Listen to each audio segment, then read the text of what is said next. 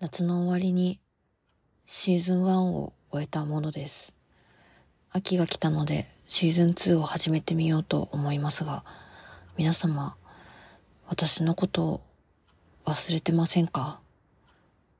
そして、初めましての方は、これからどうぞよろしくお願いします。ということで、大変ローなテンションではございますが、シーズン2のラジオ始めていきたいと思います。頑張るぞ。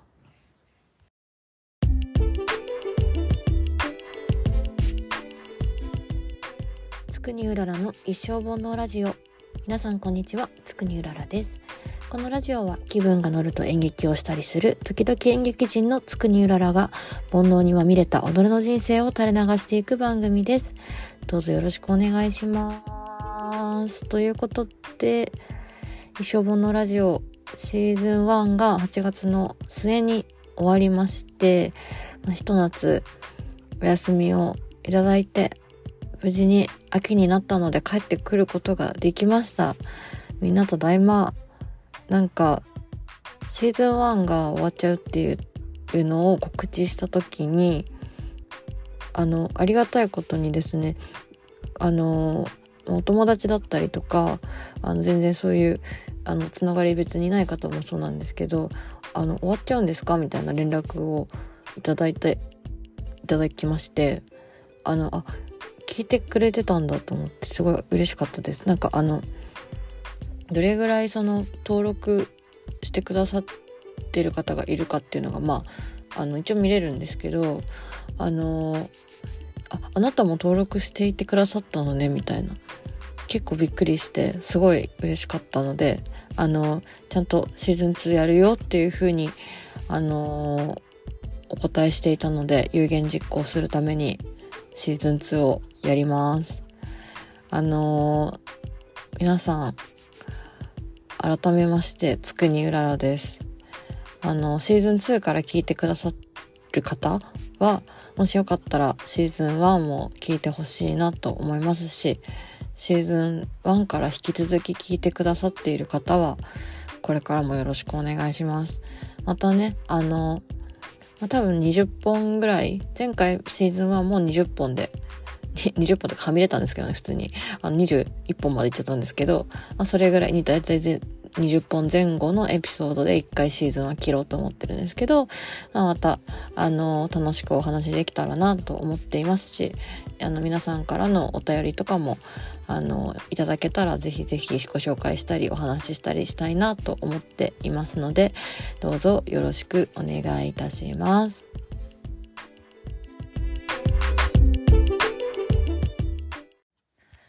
さて、皆さんは9月10月はいかがお過ごしでしたか？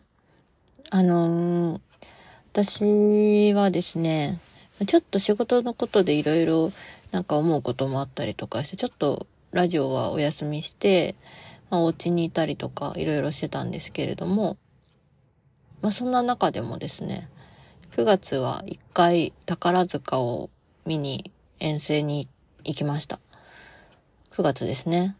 ちょうどあの月今東京でやってる月組の公演に出演されてるレンツカサさんという男役さんがいるんですけれども、あの、その方が私とっても好きで、なんですが、今回の公演で対談されてしまうことになり、どうしても本拠地での公演を見たかったので、なんとかお金ない中、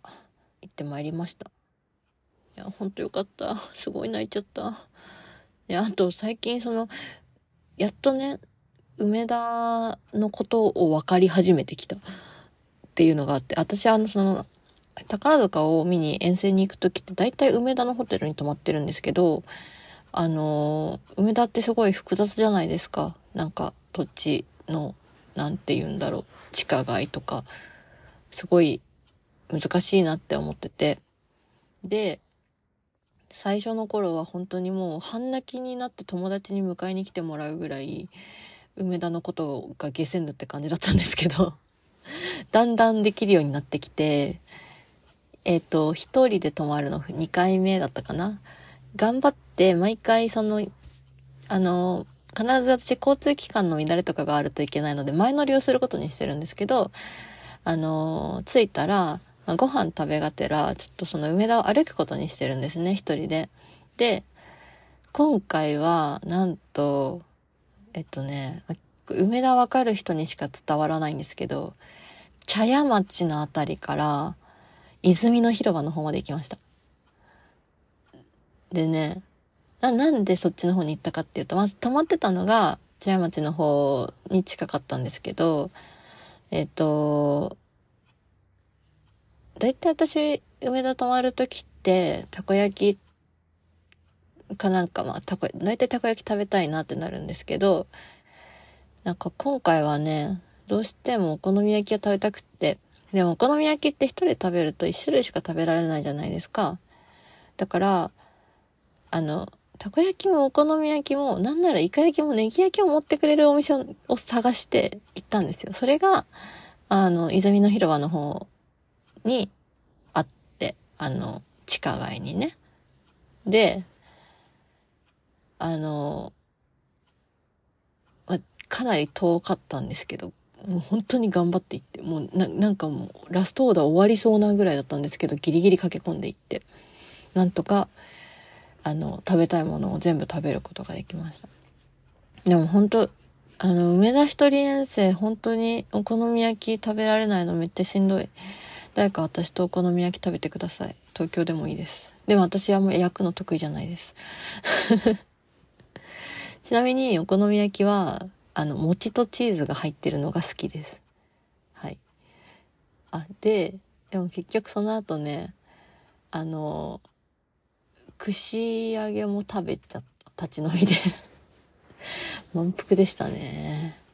もちろん月組は面白かったです。あと、これはね、私のが、私のホットトピックっていうよりか我が家全体のホットトピックだったんですけど、10月の7と8に、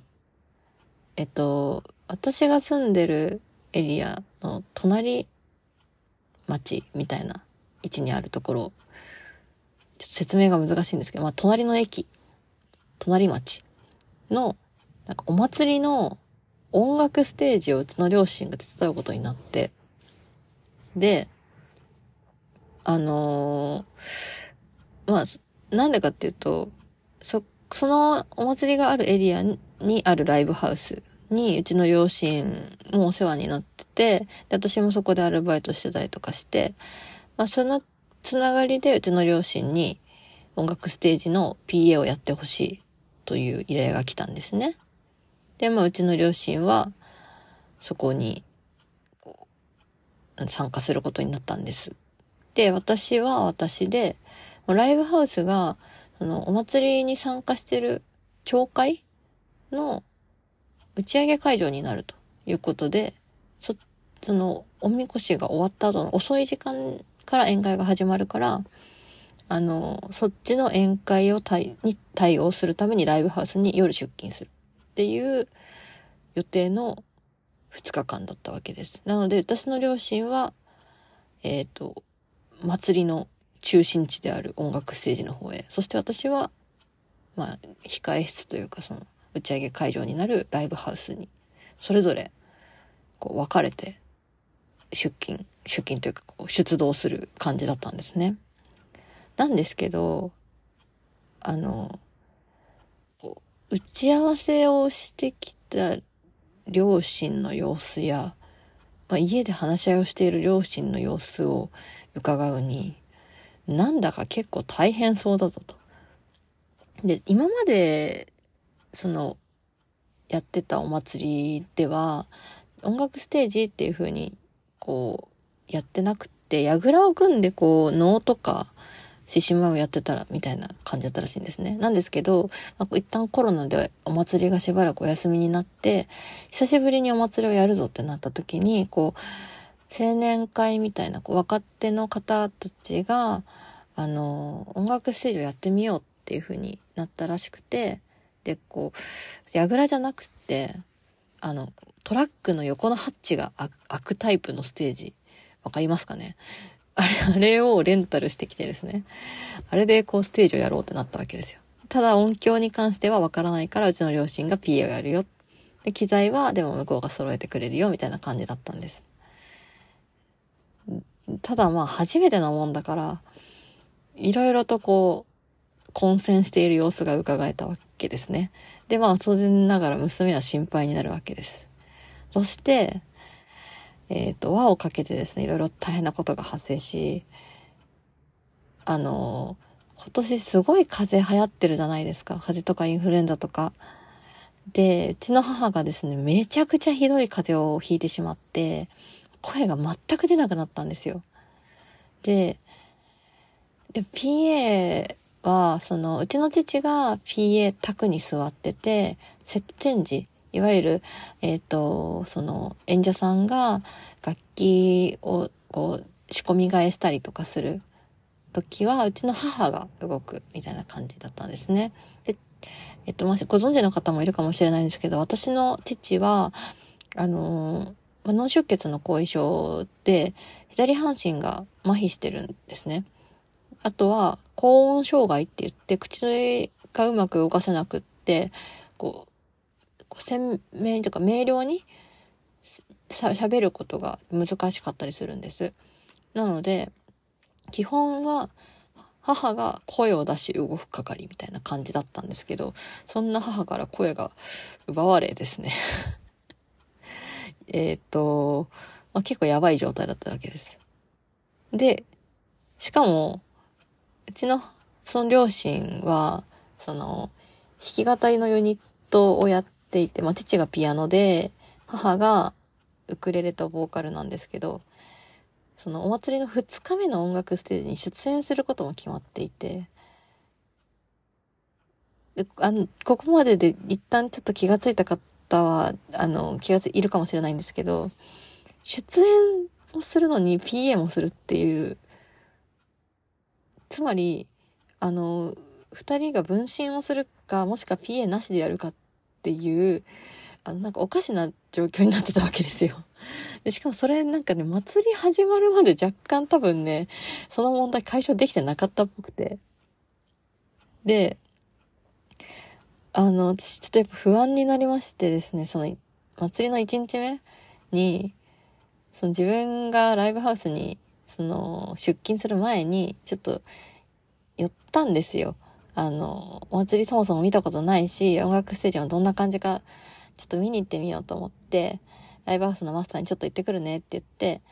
お祭り見に行ったらですね、もうだいぶてんてこまになってまして、これは大変だと。で、あの、まあ、両親とね、その話してて、明日どうするよと。君たちが演奏するときはどうするんだいみたいな話をしたら、うーちゃんやってくれないって言われて マジかよってなったんですよ。あの、私は演劇をやってる身ではありますが、その音響のこととか、技術スタッフ関係のことっていうのはお勉強してないんですよ。だから全然わかんないのね。なんだけど、まあちょっと今から教えるからって言われてその、そんなにまあ大きい、大きいミキサーではなかったので、まあ、8ちゃんぐらいのちっちゃいあの、ミキサーだったから、まあ、うん、覚えればできるかなと思ってざーっと話を聞いて、なんとか頭に叩き込んで、まあ、じゃあ、私はライブハウス出勤するから頑張ってって言って、あの、何にも頭の整理ができないまま、あの、1日目のその打ち上げが始まってしまうので、ライブハウスに出勤し、えー、飲み会を回し、片付けをし、で、2日目ですよ。いやー、あの、私は、その、夜遅くまでね、あの、ライブハウスのことがあったので、早い時間からは音楽ステージには行かなかったんですけれども、夕方ぐらい、何時ぐらいに来てねっていうふうにうちの親から連絡が来てたので、夕方ちょっと前ぐらいかな、に行って、で、まず何をしてほしいかっていうのを言われたらですね、あの、うちの両親が演奏する前が、なんか、うちの地元に、ボクシングのチャンピオンの人がいるみたいで、なんかあんまよく知らないんですが、その人がなんか一般の人と1分間こう、試合をするみたいな、プログラムがあって、まずそれのゴングを鳴らしてほしいって言われたんですね。ゴング？ゴングって何？みたいな感じだったんですけど。なんかうちの父のスマホにダウンロードしてある、カーンっていう試合開始の SE と、カンカンカンカンっていう試合終了の SE。それの二つがあるから、あの、私のスマホで1分間計測をして、そのカーンとカンカンカーンを鳴らしてほしいって言われて、まあ、あの、それをやりな、そのボクシングの、えっと、マイクの PA と SE を鳴らしながら、えっと、なんとか頑張って、その、あの、ミキサーの復習をし、チャンネル表を見、で、こう、ボクシングカンカンカン、カンカンカンってやりながら、うちの両親は、じゃあよろしくって言って、あの、スタンバイに消えていって、もう不安でたまらないわけですよ。だって、音響、ほぼやったことないですからね。一応なんかそのライブハウス、普段その、勤めてるライライブハウスの PA をうちの父がやってる時に、ま、横について少しだけ見せてもらったりしたことはあるんですけど、ちゃんと一から音を作るっていうのはやったことがなかったので、これが原因で、これがローで、ハイで、これがミドルで、みたいなこととかは聞いたけど、できんのかよっていう感じだったんですね。で、いざ、うちの両親の演奏の出番が来ましたと。で、私は、一応その、両親のセットチェンジが終わって、えっ、ー、と、ワイヤレスマイクを持ってステージの前に立って、あボーカルお願いします。って言ってこう、声出してもらったりとか、あとはウクレレお願いします、ピアノお願いします、みたいな感じで、このサウンドチェックをしていくターンになったんですね。で、そしたら、本当にありがたいなって思ったんですけど、うちの両親を応援してくださってる方たちが見に来てくれてて、後ろから、まあ私がその、皆、あの、皆さんその私が娘だっていうの分かっているので、ロー切って、ハイ切って、弦上げてみたいなあの、いろんなですね、こう、ありがたいお声を飛ばしてくださってですね、それに、それに頼りながら私はなんとか音を作って、で、うちの両親の演奏が始まって、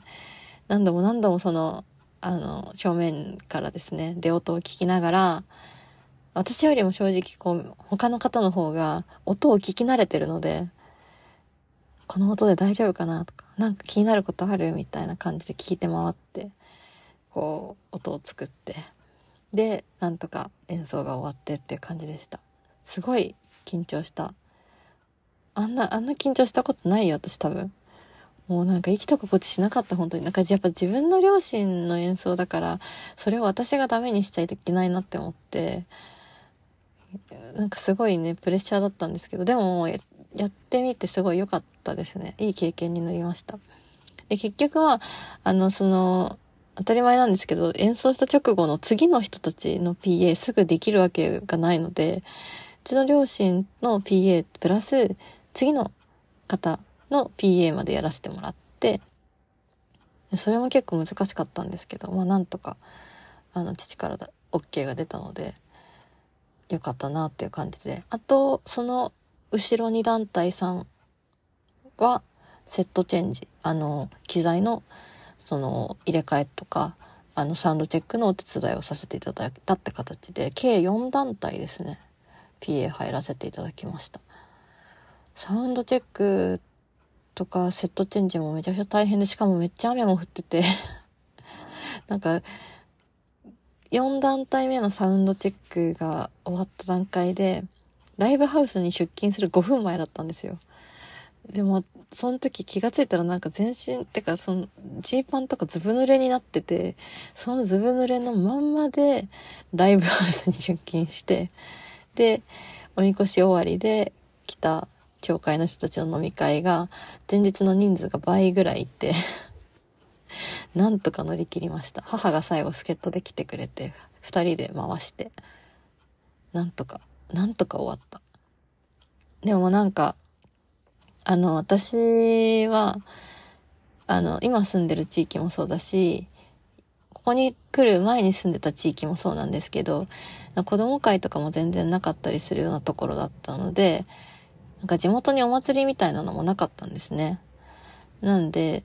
そういうこう地域のお祭りみたいなのに参加したことがないままこの年になって、で、この度、まあ隣町ではあるんですけれども、ちょっと関わらせていただくことができて、すごいいい経験になりました。で、なんか、一応、来年もね、やるらしいんですけど 当たり前だわ。それはま、ま、あの、地域の祭りなんだから、続き、続いていくんですが、またその音楽ステージをね、やりたいらしくて、来年は、でも、大変だから私がやるらしいです。なんでって感じなんですけど、まあその、やっぱうちの父がどうしても2日間、その、あの、屋根、てかテントがあるとはいえ、野ざらしのところで、こう、PA 宅に座ってると、どうしてもこう、体がこわばったりとかして、体調があまりこうすよ、よろしくない感じになっちゃうわけですね。なので、そのチャンネル表作ったりとかはしてくれるって言うんですけど、PA はお前がやれと言われましてですね。なので私はこれから1年かけて、あの、本格的ではないにしろ、あの、素人目でなんとかなる PA を覚えなくてはいけなくなりそうですそんなのできるのかなって感じなんですけど、もうちょっと頑張ってみようかなと思います。あとなんか、全然未確認情報なので、あの、怖いんですけど なんかその青年会の人が、なんか、うららちゃんに司会頼みたいってみたいなことをどうも言ってるらしくて、私はもしかすると来年 PA をやりながら司会もやるかもしれないってなっていて、本当にどういうことだろうって感じなんですけれども 私はだからあの PA をしながらワイヤレスマイクを持って司会をしている可能性もあり、非常に腕が足りないぞって思って、まず腕をあと1本増やすところから始めたいと思います。ということで、あの、9月、10月の報告でした。というか、主に祭りの報告でした。祭りでも楽しかったですよ。なんか、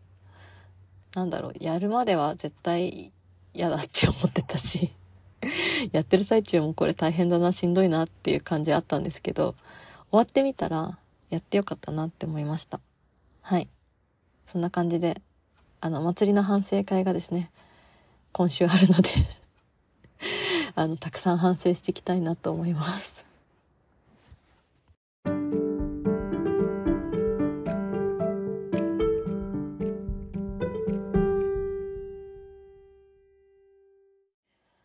さて、最後になりましたが、このラジオでは皆様からのお便りを募集しております。X の これ 私ごめんなさい。あの、テイク2なんですけど、恥ずかしくて X って言えないけど、頑張ろう。X の演劇ユニット、神癖公式アカウントからマシュマロ経由で送れます。私に話したいこと、聞きたいこと、愚痴、相談、何でもどうぞ。ラジオネームもお忘れなく。いや、本当にこの、あの、シーズン1はツイッターって言ったんですけど、もうだいぶね、あの、ツイッターが X っていう名前に変わって、随分経ちましたので、あの、シーズン2からは、あの、ツイッターのことを X ってやっていきたいなって思うんですけど、X の演劇ユニットってマジで得体が知れなさすぎませんか？なんか なんだよって感じですよね。ちなみに、マシュマロの、あの、URL なんですけれども、私のえっと、つくにうららのインスタグラムの方で、このラジオを更新すると、あの、ストーリーでお知らせしてるんですけれども、そちらからも URL 飛んでいただけますし、あとは、えっと、私のそのインスタグラムのリンクで貼ってあるリットリンクっていういろんなノートとか、えっと、まあ、いろんなあの、お知らせ、お知らせというか、あの、いろんなリンクをまとめてあるページがあるんですね。そこにも、あの、衣装本のラジオの URL と、えっと、あの、お便り用のマシュマロの、あの、URL 貼ってあるので、ぜひそちらご覧いただいてご利用いただければと思います。あのそのシーズン1から聞いてくださっている方まだお便り送ったことないよっていう人とかは、あの、ぜひ、あの、聞いてるよって一言でも送ってくれたら嬉しいです。そしてシーズン1の頃にお便りくれた人たちも、あの、ぜひぜひ、また懲りずに私とお話ししてくれると嬉しいです。私のマシュマロのお返事の手厚さと言ったらないですよ。ということでね、あのー、ちょっとまあ、2ヶ月空いて久しぶりにラジオ撮ってみたので、なかなか歯切れの悪い喋りでね、ちょっと自分でも振り返るのが怖いぐらいなんですけれども、まあ、相変わらずシーズン2も、えっ、と、マイペースにまったり喋っていきたいと思いますので、皆さんもぜひまったりと、えー、お聞きいただければ幸いです。今後ともどうぞよろしくお願いします。ということでシーズン2もよろしくお願いします。また1週間から10日ぐらいにの間隔でね、あの、エピソードあげようかなと思ってるので、よろしくお願いします。ということで、本日の一生本のラジオはこの辺りでおしまいです。お相手はつくにうららでした。シーズン2もよろしくね